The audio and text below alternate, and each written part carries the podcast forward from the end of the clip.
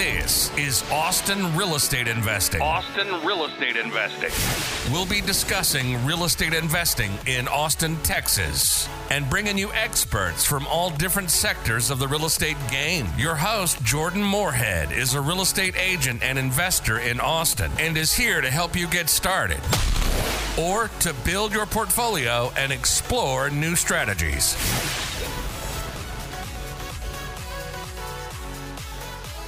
Hi, this is Austin Real Estate Investing. This is Jordan Moorhead. Today we have Mark Hentemann, and he's going to be telling us all about his experience investing in real estate and what he's doing in Austin right now. How's everything going with you today? It's great. How's it going with you? Good. It's a little cloudy here in Austin. I don't know what it's like in LA, but a little gray today here. It's uh, sunny here. Um, I just uh, got out of a writing session, and my girls are outside the window. Hopefully, I'm not too loud playing in the backyard. Um, so, yeah, all good. All right. So, real quick, Mark, tell us a little bit about who you are, what you do, and how you're involved with real estate investing. Okay, sure. My name is Mark Hentemann. I am a real estate investor and also a writer and producer uh, in television. I've been one of the original writers on the show Family Guy. I've written movies.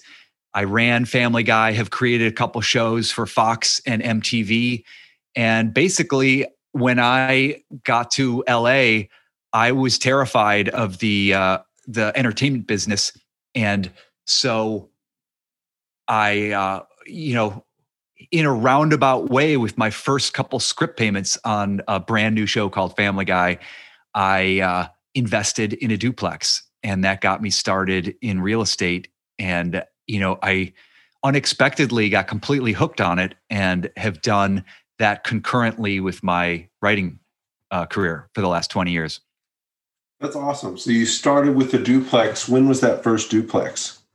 Uh, I so yeah, I a little bit of my trajectory. I'm from uh, Cleveland. I'm from uh, Ohio, mm-hmm. and I moved after college to New York uh, City and was completely broke living in New York. I thought it would be fun to try to get into the writing business, and uh, you know, so I spent uh, some traumatic times mm-hmm. there, at least like bolting awake in the middle of the night, panicked over how I was going to pay my rent and I realized that this is a rocky business and a tough business. Um, but when I got out to LA, I, I, ended up writing for David Letterman in New York, and then uh, moved out to LA uh, with my fiance at the time, and I started on this new show called Family Guy uh, back in 1999. And uh, you know, none, none of us thought it would survive. We thought it was you know going to last about three months, and we'd all be unemployed. So with my first couple script payments, I, uh, which I, I had like forty five thousand dollars total. I think I got paid like twenty three thousand an episode. I went wandering into an open house on one Sunday, basically because my landlord had raised the rent on my one bedroom apartment, and talked to this broker. And she was like, "You've if you've got forty five thousand dollars, why are you throwing that away on rent when you can put that towards the mortgage?" And I was like, a mortgage like that that seems like the worst thing i can do you know because i i can be unemployed. My show could get canceled tomorrow and probably will and i could be out of work for the next six months or maybe even a year. And you think i want the responsibility of a mortgage? And uh, she kind of argued and made some points oh it could be an investment. And i was like well an investment like yeah that that sounds attractive, but what about the risk associated with it? And anyway, I said, the only way I would ever take out a mortgage is it would have to be the best investment I have ever made. Um, I couldn't be a cute house that's overpriced. Uh, it would have to be something that could give me a uh, financial cushion that I was desperate for. And you know, she must have been had slow traffic that day at the open house because we talked for a little while. Then I left and I figured I'd never hear from her again. But she called me two weeks later and said, I found the property you need to buy, but there's a catch. You need to become a landlord. And I was like, a landlord? That doesn't sound fun at all. But I met her at the property and it was run down. You know, it was kind of run down. You know, uh, this charming, charming architecture buried by overgrowth and peeling paint, and it was. Uh, but it was in a good location that was up and coming. There was still graffiti on the you know the sidewalks of this this street, but it was very close to a place called Larchmont Village, which had a ton of great restaurants and coffee shops, and it was walkable. Had a farmers market that everybody seemed to go to, um, and you know, finding a walkable place like that where you could, where you don't have to drive on the weekends, you could just uh, you know walk everywhere is a big thing. So I could tell that it was good. I, I could tell that it was an up and coming neighborhood, but uh, but just a unkept property. The uh, owners, I remember the sellers were were leaving because they were going to move to Kansas and dig a dig a hole and build an underground house and live off the grid. And they were raising goats and chickens in uh, in the backyard of this house in LA, in the middle of in the middle of central Los Angeles. But uh, you know, it was interesting to me, and I was a little bit tantalized by the you know prospect of you know getting this investment and and having something that could provide a cushion but i was also terrified and there was also 15 other buyers uh, oh, at the wow. time and we got in a bidding war and i think the first couple days i'm like well what do you think and and uh, this broker was like i think you should go for it i think there's a this is a really good price and i think you know if you fix this up you'll do really well for yourself so i I sort of half trusted her, wasn't really sure, but went on a roller coaster ride of a bidding war where the price was going up $15,000 daily. And uh, I had offered 350,000. It was listed at 379,000. Uh, and we went up, you know, the, the bidding went up every day. And after about two weeks, I won the bidding war and paid $435,000 for this property. Wow. And thought I had just made the biggest mistake of my life and that this was going to bankrupt me. Uh, you know, uh, uh, and I would be digging myself out of this hole for for years to come. Um, but yeah, I tried to embrace it and moved in. My uh, my first tenant was a guy named Mike Henry, who is a voice actor and writer on Family Guy. He does the voice of uh, Cleveland and Herbert and Consuela, if people know the show. Yeah. Um, and yeah, I mean, he used to make fun of me for being a landlord, and I used to threaten to evict him, you know, pretty much on a weekly basis. But I was also like convinced that I had made the worst mistake of my life buying this thing. So I was reading books and trying to learn about real estate and trying to dig myself somehow out of this hole and, and try to survive this thing. Uh, but yeah, so I I owned that, and I I sort of think about it in this way that in year one I thought I had made the biggest mistake of my life. In year two, I refinanced, and at the time the rates were going down, so I think I might have gone from a seven percent interest rate, which you know you don't see that anymore, mm-hmm. down to maybe like a five. So I went down quite a bit. That allowed me to get out of PMI. If you guys know what, uh, if your listeners know what PMI is. And and then in but I then in year three, Mike Henry moved out. My my tenant moved out. I was able to raise the rent about four hundred and fifty dollars, and I thought real estate was the greatest thing in the world. So by, you know, I did a, f- a complete turnaround and I was like, I have to do this for the rest of my life. Um, and started buying other buildings, was always salivating over the, the, the, I was in a duplex. I was always salivating over the, the fourplex across the street. And, you know, then even the sixplex next to that, I was like, oh man, you know, if you had six units, you know, one of them goes vacant you still got five more that could cover your your mortgage and so i was i was very tuned in and a believer in economies of scale and yeah and i i, I basically owned that first duplex for five years i bought it for 435000 it was listed at 379 and I sold it for 1.27 million. Whoa. And uh, it was I caught a good a good upswing in the market. I got to say, I also you know renovated it, uh, and it really enjoyed the renovation process as well because I think partially, you know, I'm in the world of abstract ideas all day long in writers' rooms and you it's easy to get in your own head and trying to figure things out you don't know if it works or if you don't or if it doesn't.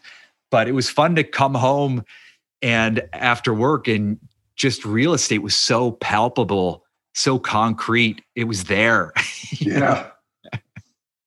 so how much did you put down on that first property? I was unaware of the fha loans but i did get a 10% first time buyer loan. And so I put down $43,000. okay. So and 40, I think, go ahead. 43,000 turned into a little over 800,000. Correct. Exactly. Um, yeah. And it turned into, I think like 830,000. Mm-hmm. And then I went to my, and I had been reading, you know, my, my sort of self education that I was attempting to do you know caused me to go to my CPA and I said, "Hey, you know, I have an idea about this duplex and maybe this is a common thing that everybody does, but I said, "Can we can we um take the primary residence uh, married couple $500,000 ex- tax exclusion on our side of the duplex. Mm-hmm. And then can I also 1031 exchange the rental side? And they said, oh, yes, cool. you can. And so we pulled out we pulled out $500,000 and then took the rest of our proceeds, which was about like 350,000 and put it into, I think, a 16 unit in, uh, in LA. Oh, awesome. So real quick, just to explain some terms for everybody listening, uh, PMI is private mortgage insurance. You have to get that on anything where you put down less than 20%. Um, on a loan like Mark's, if he would have paid it up to 20%, that would have gone away. But since he refinanced, he just got out of it anyway. He obviously refinanced into a loan where he had more than 20% equity in the property. But another term we just mentioned was a 1031 exchange. That's a tax deferred exchange. Essentially, the government's saying you can pay taxes later if you reinvest that amount of money into a larger property. So they're assuming that later on in the future, you're going to pay more taxes than what you would have paid had you paid taxes on that property you were selling. So they let you send that into a bigger property, make more money out of that, and then pay them a bigger chunk when you sell that property. That's their thought process. Right. Deferring, mm-hmm. basically pushing your your capital gains exposure or bill down the road. Yeah. Hmm. Yeah, I love that stuff. Um, so you the first property you bought was a duplex. What came after that? I know you 1031 into a 16 unit, but yes, I think in the meantime, while I owned that, I was starting to get to know brokers and I bought a fourplex, a four unit building, not too far away. It was in prime Hollywood, mm-hmm. but really kind of another rundown, uh, another rundown property. Mm-hmm. And yeah, I think I bought another fourplex out of foreclosure before I bought the 16 unit. So I was just adding, and it was always, I think, like there's so many things that I did on my first deal that I would never do again. And, and just like I evolved a criteria and I evolved like what I'm looking for because I didn't know what I was looking for on my first deal. And ironically, this will be, uh, ironically, that first deal, you know, I made about 2000% return on my equity and I will never touch that. Like I can never duplicate that and I haven't sure. certainly done a 2000% return. And primarily I got that, you know, exaggerated return because I got 10% down. I've mm-hmm. never had that kind of leverage, so as a result I've never had that kind of gain. Yep, and I, I want to touch on that real quick too. I think a lot of people don't realize how powerful those low down payment loans are. Yeah, you may you you do have to live in the place. You put down less than 25% on a multifamily property, you need to live there. but the returns are exponential compared to what you would get if you put down 25%. Because let's say you're putting down three and a half or 10 or 15%, you get such a higher return when you go to sell that property. So, you know, Mark put down 43,000. If he would have put down 100,000, and that 2,000% return would have dropped it only yeah. a thousand percent return. Still really, really good, but not as good as you got with that low down payment. Right. Yeah. And another way to look at that is is if I paid cash, mm-hmm. I would have, you know, bought this four hundred thirty-five thousand dollar property and and gotten the gain on uh, 1.27. So it would be roughly like a, a 3x mm-hmm. on the money. But uh, with 10% down, that 10 time that makes 10 times 10x is your gain. So it was 30x. Yeah. And then uh, I, you know, I it's not quite that what happened in reality because I had expenses and stuff like that. But you know, leverage is powerful oh, if yeah. you use it, ed, you know, carefully. Yeah, uh, I love that. You know, I think that perfectly illustrates the point of leverage right there. So, you know, the difference between putting down cash, which is really safe, but you're not making as high of a return on your money. I think people get confused. They say, well, I'm making a higher cash flow every month but you can grow your money exponentially if you use leverage safely and effectively. Yeah. And I don't know if this is getting too much into the weeds, but mm-hmm. as I evolved my strategy, mm-hmm. and like I said, I never never used the same strategy, which with that first deal mm-hmm. afterwards. And I and what that strategy was on that first deal was just guess and hope the broker wasn't steering me wrong. And thank God she's awesome. Her name was June On uh, but she steered me right, and uh, she was right about that property, and and you know we've been friends ever since. But after that, I was you know studying and, and evolving like this strategy for investing in real estate, and I didn't know at the time like now that social media has become a big presence in the multifamily space. I didn't talk to another multifamily investor for probably like six years of my first investing. So oh, nobody wow. told me you couldn't invest in LA um, or in coastal markets. It was just where I was. Mm-hmm. And so I was always looking, my criteria became I looked for the cheapest, the lowest cost per square foot. Like that was the metric. And, and, as your investor, you know, listeners may experience and you as well, like I would get a little exasperated when I was look combing through a lot of properties and LA has, you know, thousands of properties to look at. Mm-hmm. And you know, it had a cap rate and okay, the cap rate's pretty good and the GRM is pretty good, but the cost per square foot is really high. And like there's these three or four metrics that you could look at on these properties and none of them were all going to be great. You were never going to see a great, you know, a, a, a high cap rate, a uh, a low cost per square foot, a low cost per unit, and a uh, low GRM. Uh, so I was like, how do I decide? Because I kept looking at these properties and then I'd see like, okay, well, three of the metrics are great on this, but the fourth one is really bad. Like, um, like for example, uh, yeah, the uh, the cap rate is is high and strong. The GRM seems good, but the cost per unit is very the cost per square foot is really high. Mm-hmm. And I was like, well, what is that? Why is that? And you could, if you get experience, you realize that what that tells you is that that's a newer, probably a newer product. Mm-hmm and they're they're achieving good rents but you're paying a lot and and where i like one of the things i zoned in on is as i knew that most properties in la sold from like the lowest was around 250 a square foot and the highest you know could go up in the 700s or uh, there's a thousand dollars a square foot in some uh, coastal areas.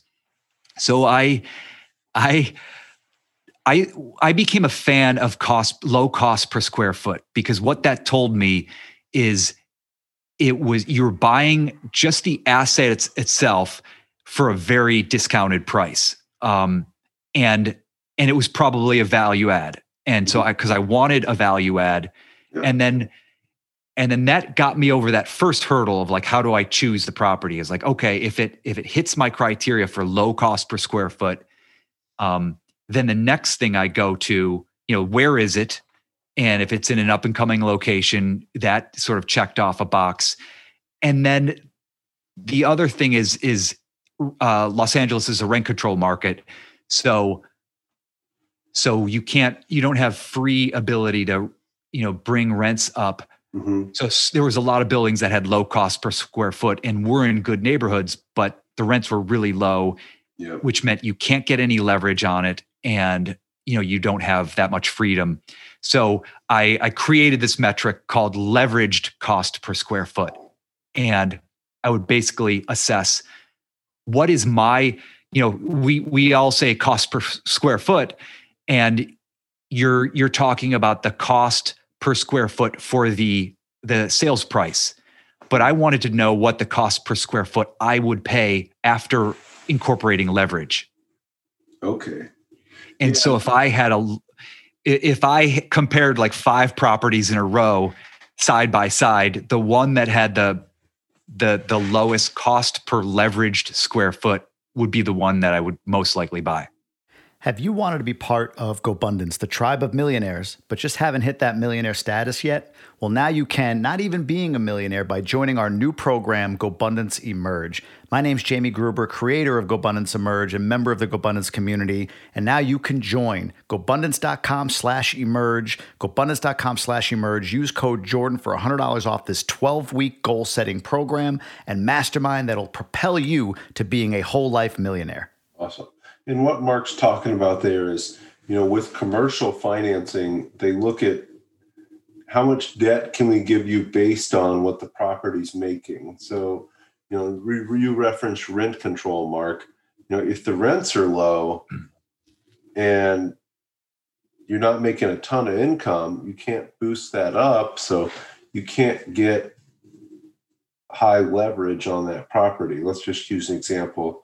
You know, they need a it's a million dollar property, but based on the rents, they can only loan you six hundred thousand. So you have to bring four hundred thousand dollars to buy this million dollar property. Whereas if the rents were good, they might be able to loan you eighty percent, which is eight hundred thousand. Then you only have to bring two hundred thousand to the table. That makes a big difference when you're going to buy multifamily property. Um, even if there's all this potential there, um, especially when you have rent control, you can't realize that very easily, but that affects what debt you can get.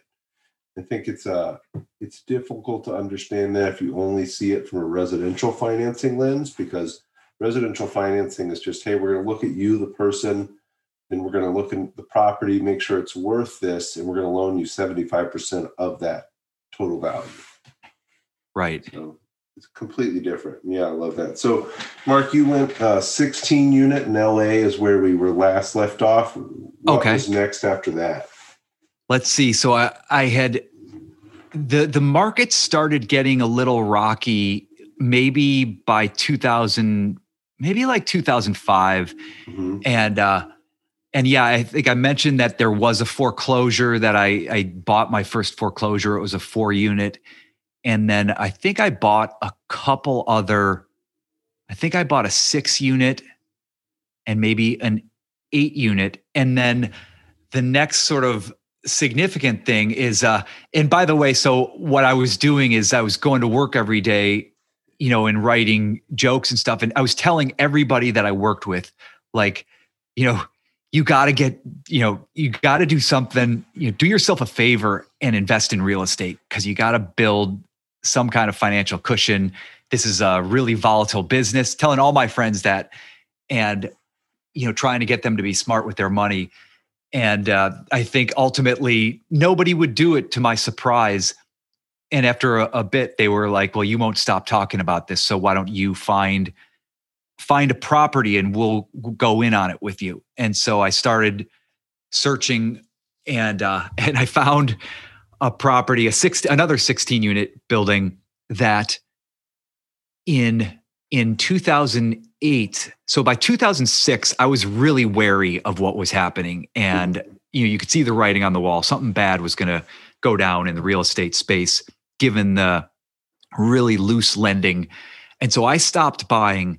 And then in 2008, the market slid and we started to hit this recession and it went down about 10% and then it plateaued.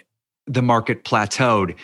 And i thought like okay i had been waiting for this. I wanted to see a correction. I wanted to to uh wanted the real estate market to shake off all this you know inefficiency and issues that it had. And when i saw it go down i started looking. I found a distressed seller you know this was a, a partnership that everybody was suing each other over and they were desperate to sell.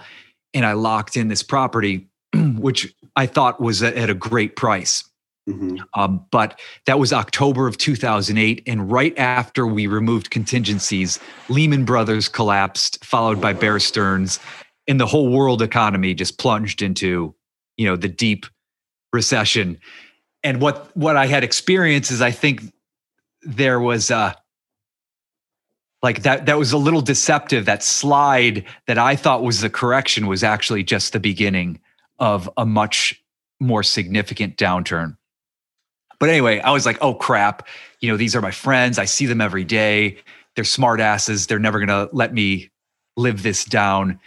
And uh uh but you know took over tried to do the best we could. And you know ironically it was a it was like a b minus c c class workforce housing you know in la and just kind of took it over and it it pretty much maintained throughout. At the only kind of hiccup we had during the downturn was uh the lender the lender uh which was a local lender that was discounting all of their portfolio all of their loans uh, their uh, the properties based on the downturn they had come to us and said uh, you know we want you to meet our debt coverage ratio but we're discounting it due to the recession. And you know you got to add a little bit more to your your down payment. We did we did do that. But otherwise we held you know we had the luxury of holding. During that recession a lot of there was a lot of single family home foreclosures.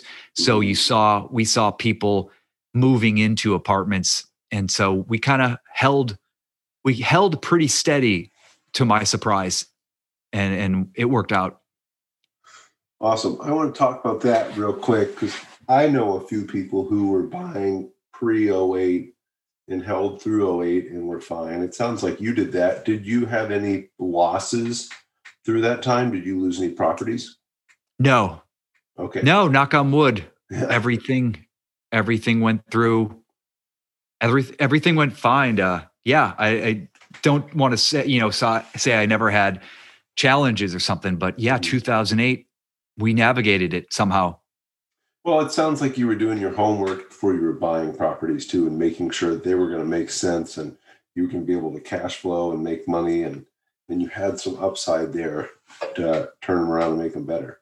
Yeah, and I think like you're saying, I think it was always, you know, buying. I didn't buy really expensive properties. I didn't want to hang out there at the top end of the market. So it was always very much, you know, workforce B and C class with value add. And they had to have those and they had to be in solid locations, solid submarkets. And those three combinations, they're always full. Yeah. Yeah. People always need a place to live. So you Yeah. mentioned warning signs where in, in 06 you started to see some stuff. What did you see that made you weary during that time?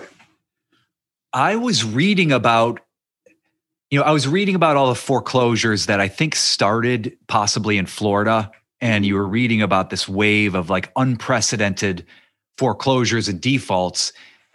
And, you know, the the lending, you know, the what are those lending? They they had a nickname for them, like no job, no Ninja.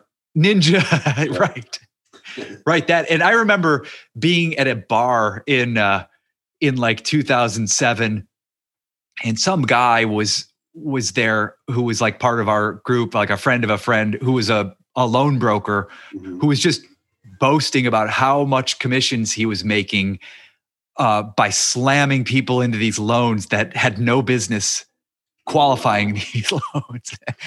And this guy kind of seemed a little bit like an idiot. Yeah. it's like this guy is making money hands over fist, hand over fist. Like something's wrong. Yeah. But yeah, just this. I think the warning signs were there, mm-hmm. very much there. I think uh, I remember at the I was a little bit shocked in 2011 and 2012 and 13. Like, oh, you know, nobody saw 2008 coming. Like, of course, everyone saw it. Anybody who paid attention saw it coming. Yeah, I think that's interesting. Um, and I think the questions everybody everybody is going to have is, what do you think about right now? So I know everybody's saying, oh, this feels a lot like 06. There's everything's going up so quickly, prices are so high. Do you see any warning signs right now personally? And I know you don't have a crystal ball, nobody does. Nobody knows what's going to happen in a month, much less a year or two. Yeah, I wish I did have a strong take on it. This is this feels a lot different than 2008 to me. 2008 you you knew that the the banks in order to gain more market share had just way loosened their lending criteria and they were lending to people who didn't have jobs, had no way of paying it back. And that was just a, a disaster waiting to happen. And at the same time, prices were surging upward. Um, so you knew that was not going to end well. Nowadays, I think, uh, yeah, I'm more worried about maybe the stock market. You know, the stock market spiking, the single family house uh, uh, uh, sector spiked due to the pandemic, and I can't tell if that's if that's you know a, a, a cause for concern, um, or is it is it just that uh, you know maybe the baby boomers are are all buying houses now? You know, demographically, maybe there's something some logical explanation that doesn't necessarily suggest we're headed towards disaster. Yeah, yeah. I think everybody's what what most everybody will say who's in the real estate industry, which you always want to take that with a grain of salt, uh, myself included. I'm in the real estate industry. Is there's a humongous demand, especially for places like Austin, where I am, and then for places outside of large metros, like you know, outside of LA, Orange County, outside of San Francisco. Once you get over to Sacramento, just going nuts um, New York City has the same thing happening, but there's yeah. a tremendous demand all over the country. Uh, these places are not exclusive, and there's a very low supply. A lot of that is from builders can't build as fast as they need to. Prices of supplies are going up so quickly. Some people are still just scared to sell because of COVID. And then at the same time, interest rates are rock bottom. So, Mark, you talked about a 7% interest rate I had a client last year get a 2.25% interest rate.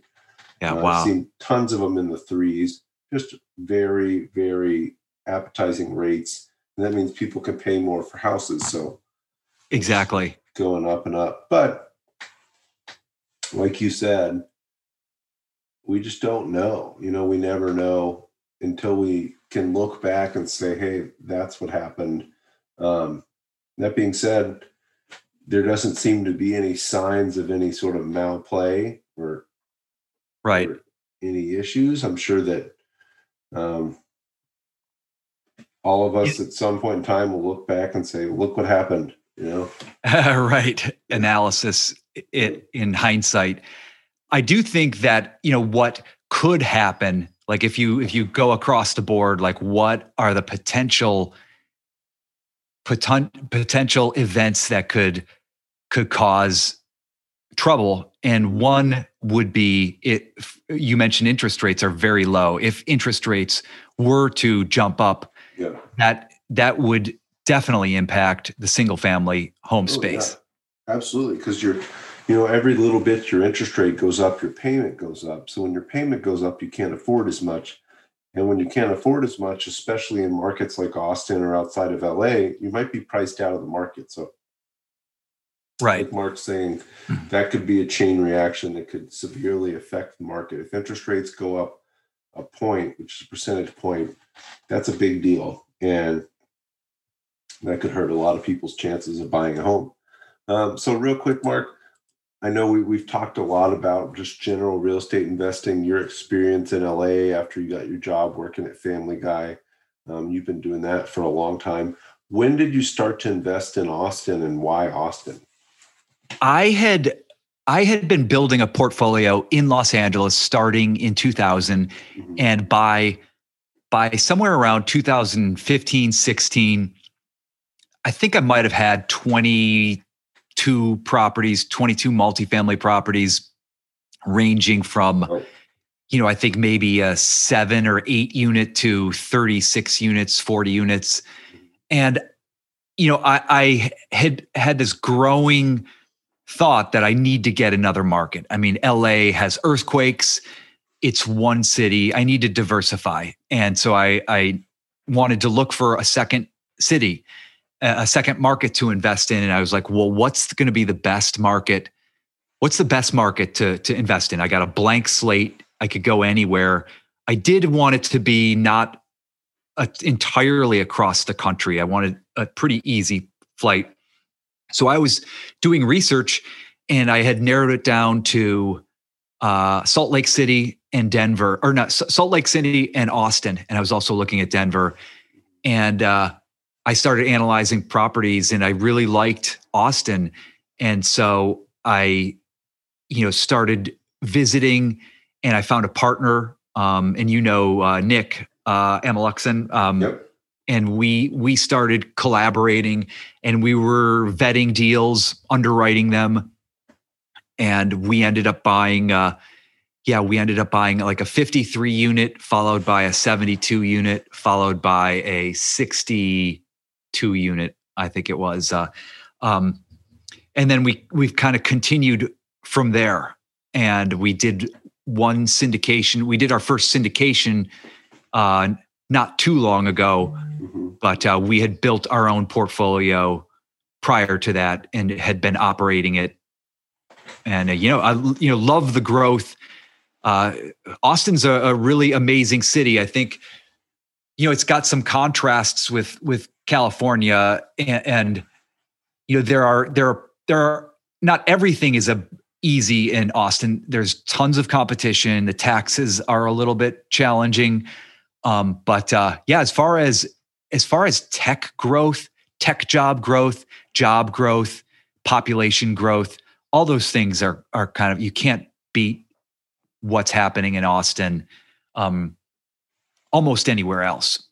Yeah, yeah. And I think it's going to be a different city. Yeah, and you probably you probably see this every day. Yeah, the high they're rebuilding the highways, they're rebuilding the airport to mm-hmm. accommodate the growth.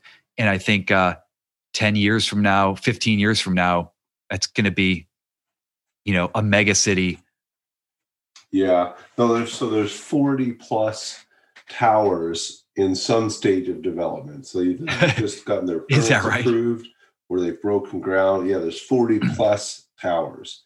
And that's citywide. So they're starting to span out. I know I'm on the east side. They're starting to talk about 40 plus story towers on the east side, and everything's a little ranch or duplex around here. And you're thinking, man, a 40 story tower down the street sounds pretty big.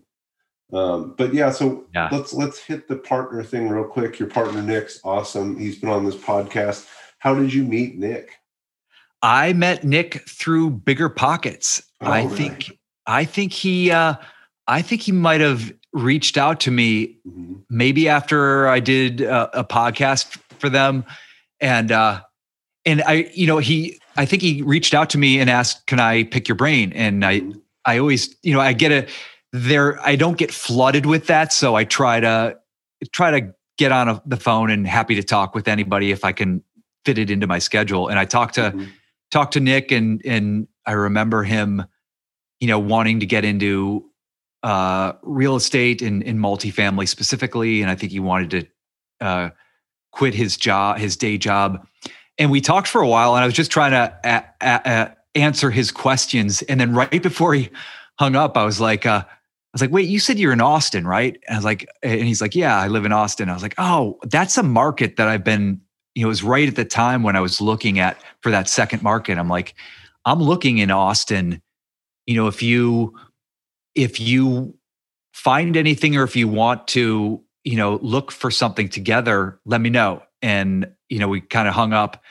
And then I, I think, uh, you know, to his credit, he started sending me some, some deals and we kind of doubled down and started vetting everything and, uh, and making offers. And eventually, you know, we landed, you know, three properties, I think in 2019 I love that. So I, I really like what you've done, what you've done to get to where you are now. How you started buying all of your own properties before you even considered getting into syndication. I don't know if that was on purpose or that was just what happened.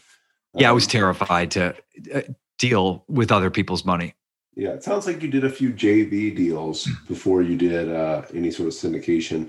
But uh, yeah, that, that can be terrifying to deal with somebody else's money and have the possibility of losing somebody else's money. You start to think about, well, what about their family and their kids and their wife and all this stuff. But I really like people who have built up their own portfolio using their own money, risking their own life and everything, and, and then saying, hey, maybe now I'm ready to do this. I also like what you're doing with Nick here because you are in LA, which is in a notoriously expensive market, hard to be a landlord in. And you said, Hey, I need to diversify. I want to get out of LA. You found somebody kind of on accident in Austin and started investing with him here. And, you know, I, I know when you have a partnership that's good, you can work together and make things happen quicker and easier than trying to do it on your own. Let's say you were trying to invest in Austin on your own you might not have made progress as quickly as you have now. Um, it can be yeah. great. Great partnerships can just blow up your business. I love that. I agree. And I didn't know that for a long time. And I was oblivious and ignorant to that. I was kind of a a lone wolf. Like yeah, I, I, didn't know, didn't know any other investors, didn't talk to any other investors. I talked to brokers. I knew mm-hmm. all the brokers in town.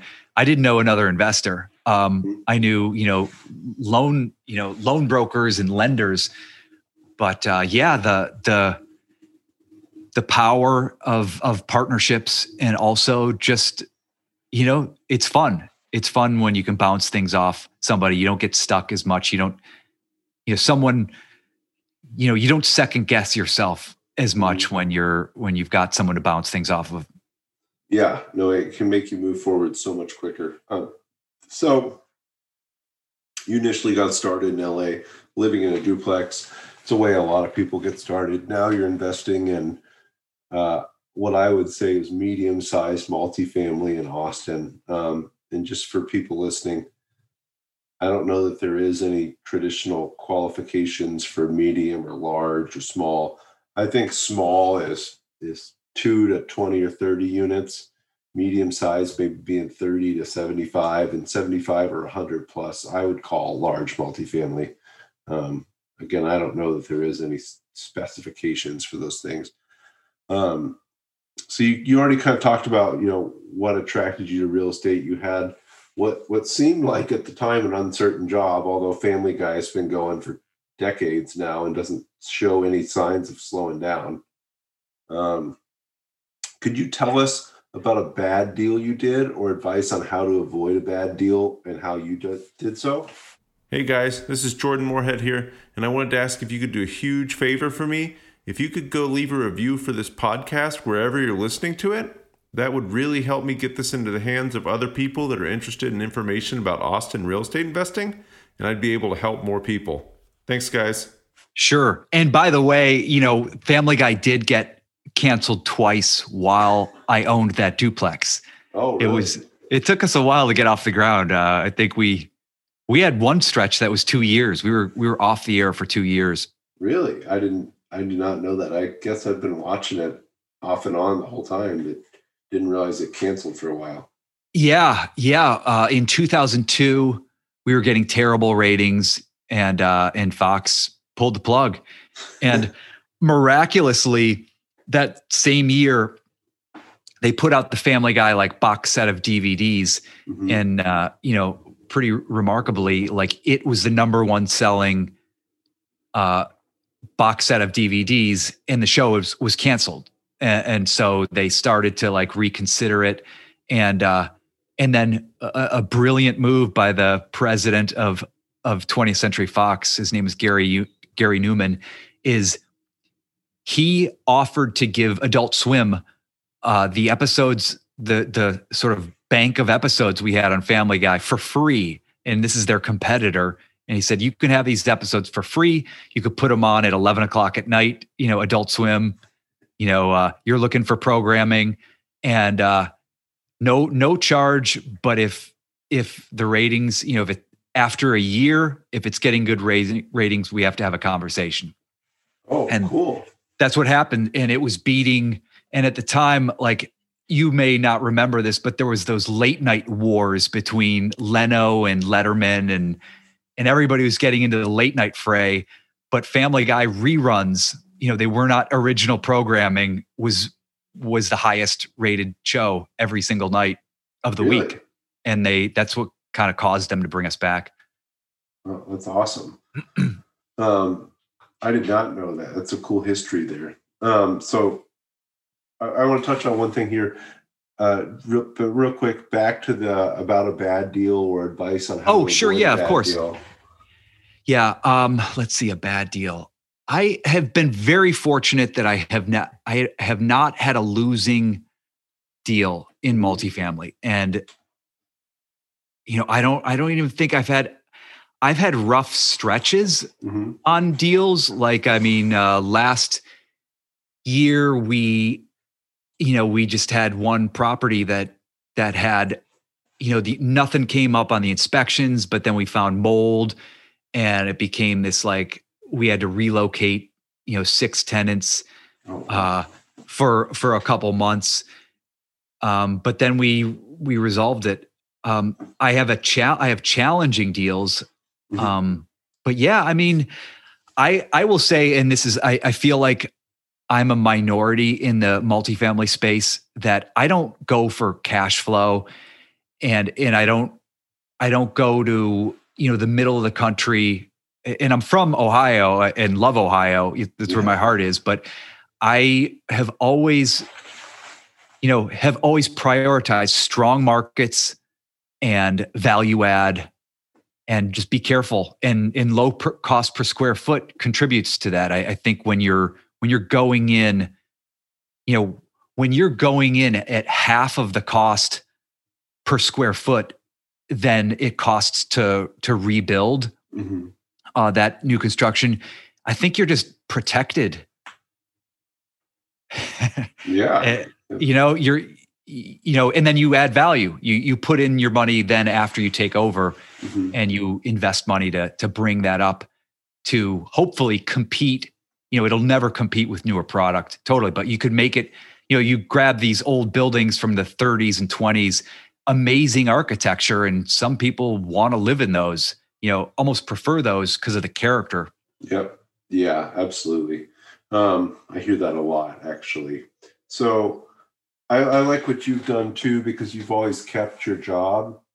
Um, I'm kind of assuming because you've enjoyed your job. Uh, I'm sure if you didn't want to work anymore, you didn't have to, but probably like what you do and and take advantage of that. I really like that too. A lot of people get into real estate to want to get out of working. I encourage people to find something that gives them energy that they like doing.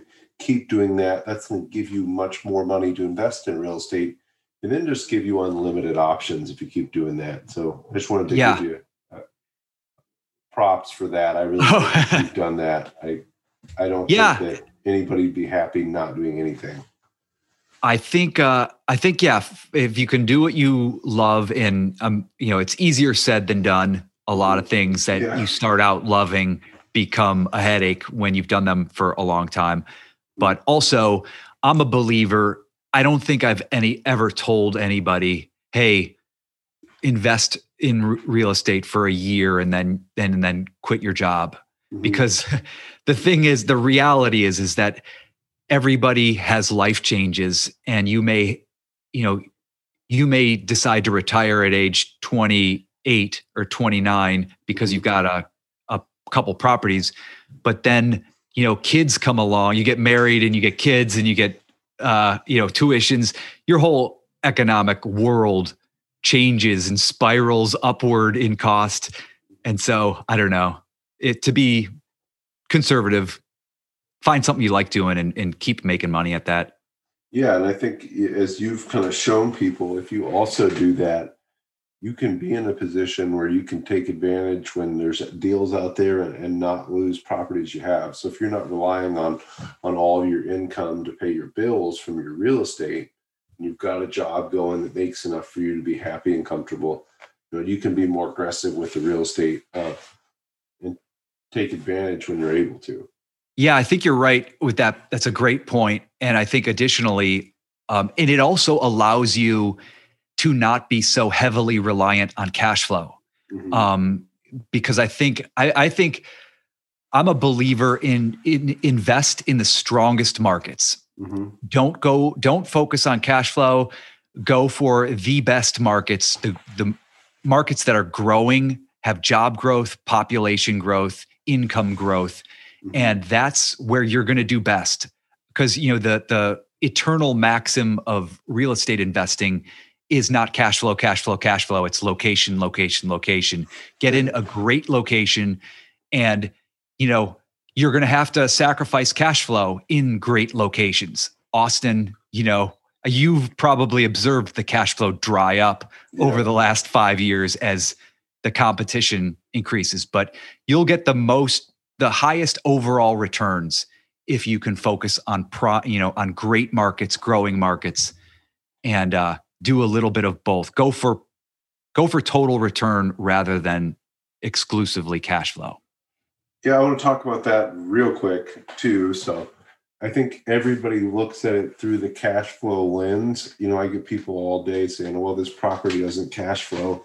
Um, it didn't, like you said, over the last couple of years, maybe decade in Austin, excluding some early times there in the last decade, it's been really hard to find cash flow here. But even if you buy last year in a good location and added value to the property, you made a ton of money. So the property I'm actually sitting in last year, I bought it in July. Didn't make a ton of sense from a cash flow perspective. I said, hey, this this works. It's going to make money. It's going to pay all the bills. It's going to be safe. It appreciated roughly 30% in the last year, which is wild. And of course, wow. I added some value. Um, but that's had, huge and probably had leverage as well, which yeah. amplified that 30% to maybe what, double that or triple that? Yeah, exactly. A lot more. Yeah. Yeah. Strong, strong leverage. Um, and I think there there is so much more to real estate investing than just cash flow. Uh, I absolutely believe in cash flow. I think that's a great thing. So when you're looking at an investment, let's say you're looking at a 16 unit apartment building, do you have any metrics you try to hit? Do I?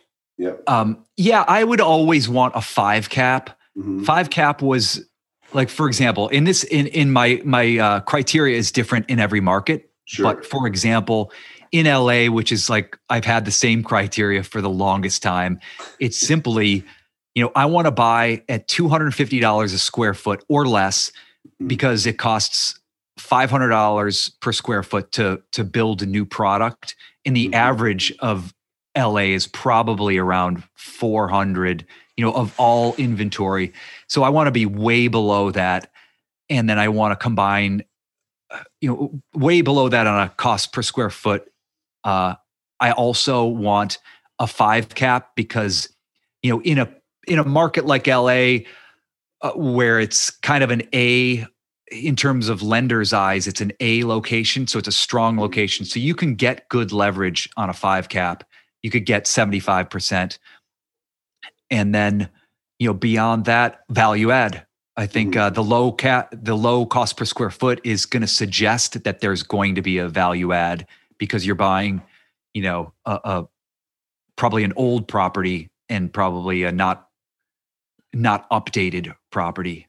Uh, and then great locations, great locations. Always find the hottest, you know, find a great city, a great market and then find a great sub market. And You know, when you mention that, management comes to mind. Do you find management is easier in a great location rather than a, a not so great location? And did you come to that conclusion out of experience or just because you like good locations? I just like good locations. I wouldn't mm-hmm. say management as far as third party. I don't know if you're talking about third party property Sure, yeah, management. Yep. I think third party property management. Yeah, I think it's a mixed bag. I think uh, I think you gotta. Unfortunately, you've you've got to watch your third party property manager, hmm um, and you've got to set clear criteria.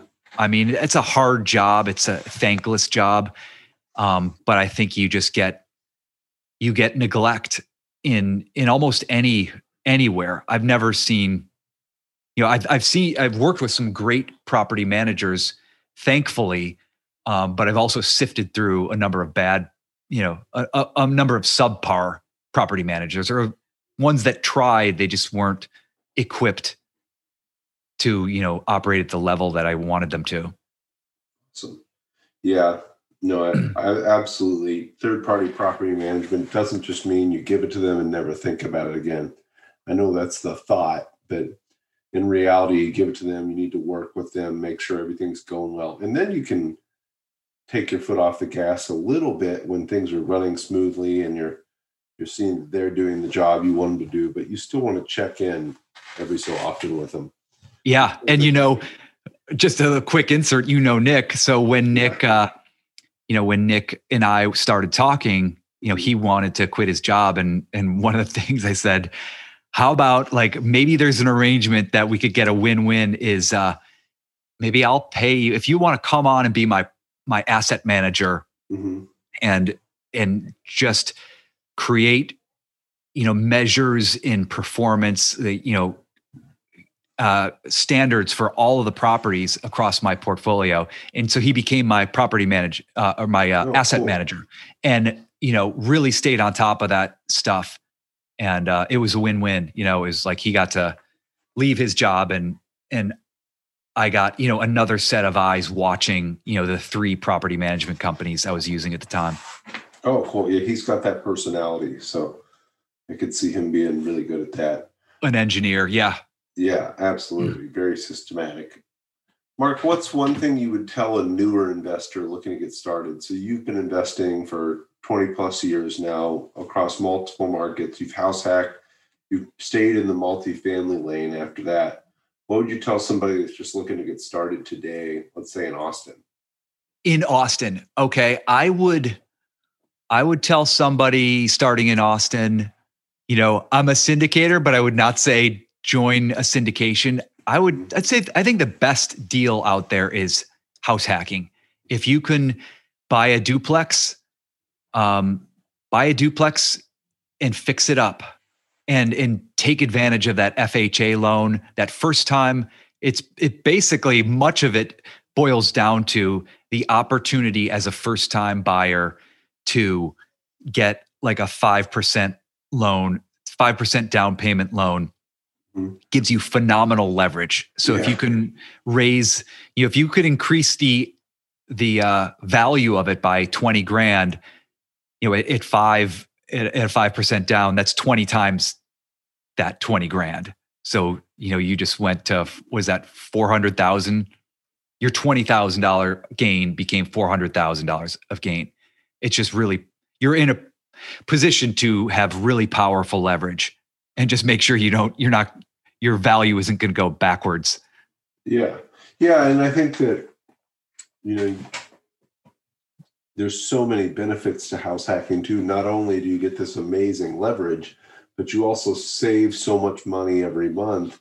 You save some money on your taxes. You get that appreciation. You can get some cash flow, like you said. Um, you just get so much of everything with that amazing leverage. And I think that's overlooked so often Of, oh i'm not going to get this great cash flow and i think if somebody went went back to you now and said well you could put down three and a half percent you're probably going to be a four or five cap you know that that looks a lot more attractive than having put down 25 percent Yeah. Yeah. And I like you saying you're you're completely right. Um one thing I remember about living in that duplex when I when I bought this duplex, thought I had made this mistake, is uh, I was always fretting living in that thing. I was I was always fretting about like the dishwasher that broke next door in Mike Henry's uh, my friend's uh, uh, kitchen, and it was going to cost me like two hundred fifty dollars to replace and I was like, oh man, like what a mistake this was to buy this duplex. But what I totally was not aware of is I was not aware of uh, the appreciation that was happening. I had my loan on, you know, auto pay down. I was oblivious. I was oblivious to the the principal that was getting paid down every month. I was oblivious to you know the the momentum of the market that was increasing the value uh, and i was oblivious to the fact that i had a 10x leverage i had 10 10% down so every time you know the building went up in value by you know by $10,000 i made a $100,000 mm-hmm.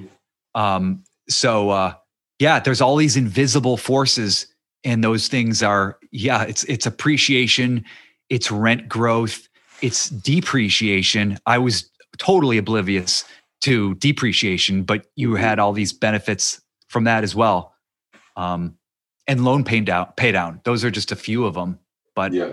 they're all working in your favor and combined really powerful yeah i think the old saying is uh, buy real estate and wait not wait wait to buy real estate um, yeah, I really like what you're saying there. So there's so many forces working in your favor, but you really don't realize them until a lot further down the road. Until you made eight hundred thousand dollars off the first property you bought, you know, like you said, you thought every day, uh, "This is the worst decision ever. I'm going to lose lose all my money," which logically doesn't make a lot of sense. But it's, it's very easy to think that way. Think, "Oh, I put down that huge chunk of money. That was all the money I had." I'm going to lose it all. But really, are you? How, how do you lose it when you're on a 30 year loan with principal and interest payments that are just automatically coming out of your bank account each month and your taxes and insurance are escrowed? You don't have to do anything. It's so sweet. You know, you have a lot of commercial loans, they're not as sweet. Um, yeah, right. 30 year loans are awesome. Yeah, definitely and and your you know part of your original question was what would you do if you're in austin starting out mm-hmm. and i think in a city like austin yeah you're so uh, it's going to be really hard it's going to be competitive buying yep. but um but you're going to see great growth because austin's got still got a ton of growth ahead of it mm-hmm. as opposed to you know I, I, one thing i notice on you know for example like the bigger pockets has uh I don't know. It's been a while since I looked at it, but it had like the best, the best markets, mm-hmm. and and it said and it measured by cash flow, and the top, the top two or three markets were Flint, Michigan, and Youngstown, Ohio, and and I grew up near Youngstown, Ohio, and there's nobody, there's no jobs in Youngstown, Ohio. The population is declining. Flint, Michigan is not one of the best uh, economically so, um, you know, you're in Austin, you're the opposite of that. Like, beware of chasing cash flow because you you're going to get the best cash flow in the worst city, mm-hmm. like mathematically or logically, you know, because cash flow is a function of demand. Mm-hmm. And so, uh, so you're in Austin. It's going to be competitive, but you know you're going to do well if you can if you can get in and stay in in a market like Austin. Yeah, I love that. You got to get in, but you have to stay in too. Um, you know, Mark, you've been investing for 20 plus years. It sounds like you're very well versed. You didn't start meeting other investors until six years in. So were you reading and, and consuming content that way before that? Yeah, I was reading books. I was reading every book that I could nice. on uh, on real estate and and real a little bit of real estate taxation, but just trying to figure it out. And I would talk to brokers a lot. I became friends with a lot of brokers and mm-hmm. you know would pick their brains about stuff. Awesome. So what's your favorite business or mindset book if you're just going to recommend one to people? Um, you know, one that I'm I'm reading just recently is I think it's called the 21 Irrefutable Laws of Leadership by John Maxwell. Mm-hmm. Yep. And I hadn't, you know, it's been like a gap in my education is is I've read a, a lot of real estate books, you know, a lot of business books, but you know, I'm a little bit fixated lately on leadership and it's it's fascinating it's a fascinating sort of arena and and how powerful it is when when you know leadership is good. Yeah and i think that's one of those things that really ties into doing well in real estate is when you've got great communication skills and you can be a good leader. Obviously you're going to be more successful as a real estate investor. Uh, before we started here you and i were talking a little bit about habits. I think habits are the same way there. If your habits are great in your fitness life, you know, if you you eat well, you get up every day, you exercise, you're going to be in good shape. But if you've got great leadership skills, great communication skills, and you have the habits necessary to to keep improving those, your real estate investing is just going to get better. Yeah, I love that. Yeah, but, but I always think like trade your indulgences for disciplines. Mm-hmm. trade your vices for virtues like yeah we're all we all kind of drift through life and if we're not paying attention or mindful about what we're doing, mm-hmm. you know, we're going to pick up a ton of bad habits. Yeah. So yeah. be be aware of what what you're doing over and over again and you're reinforcing. Yeah, I love that. I also, you know, you and I met through GoBundance. I think it's very important to get around other people who are also trying to improve themselves so they can add to you and you can add to them and you can just all all get better together. Um, this, this yeah, old saying, I like the, that. the sum of the five people you're around. so make sure you're around people that are pushing you and helping you grow and helping you be better every day. Um, and be a good leader to the people you're around every day. Just being a good leader a lot of times can be setting a great example. I love that stuff. Um, right. All right, Mark, we're getting towards the end here. What's the best way for people to get a hold of you or to learn more about what you're doing here in Austin? Sure, you could check out our website, which is quantumcapitalinc.com, mm-hmm. or you could uh, send me an email at mark at quantumcapitalinc.com. Okay. And, uh, you know, I have a podcast as well. You could check out, uh, it's called the Wild West Real Estate Podcast. Yep. You were uh, a guest on it. Yeah, great show. Excellent job. Awesome. Yeah. So, guys, we will have all that in the show notes here too. So, when we publish this podcast, which will be in a, a few weeks from now, um, you'll be able to find all that in the show notes. Uh, Mark, last question, the most important question we ask here on my podcast, Austin Real Estate Investing Show. What is your favorite restaurant in Austin? oh, yeah. I know you're in LA, but I know you come. I know. you eat. Let me see. El Alma. El Alma. Okay. Do you know that one? I do. Yeah, I think I just texted Nick. I said, "Where do we where do we go to eat every time we're we're there?" Go with him. right. Yeah, I know he loves El Alma. Now, there's so many good restaurants around here. It's hard to choose a bad one, but it's always good to have good recommendations. So absolutely, check out El Alma, guys. All right. Cool. Mark. Thanks. Yeah. Thank you so much for coming on here today. Thanks and for again, having me you want to reach out to Mark, it's quantumcapitalinc.com. All right. Thanks, Jordan. Thank you.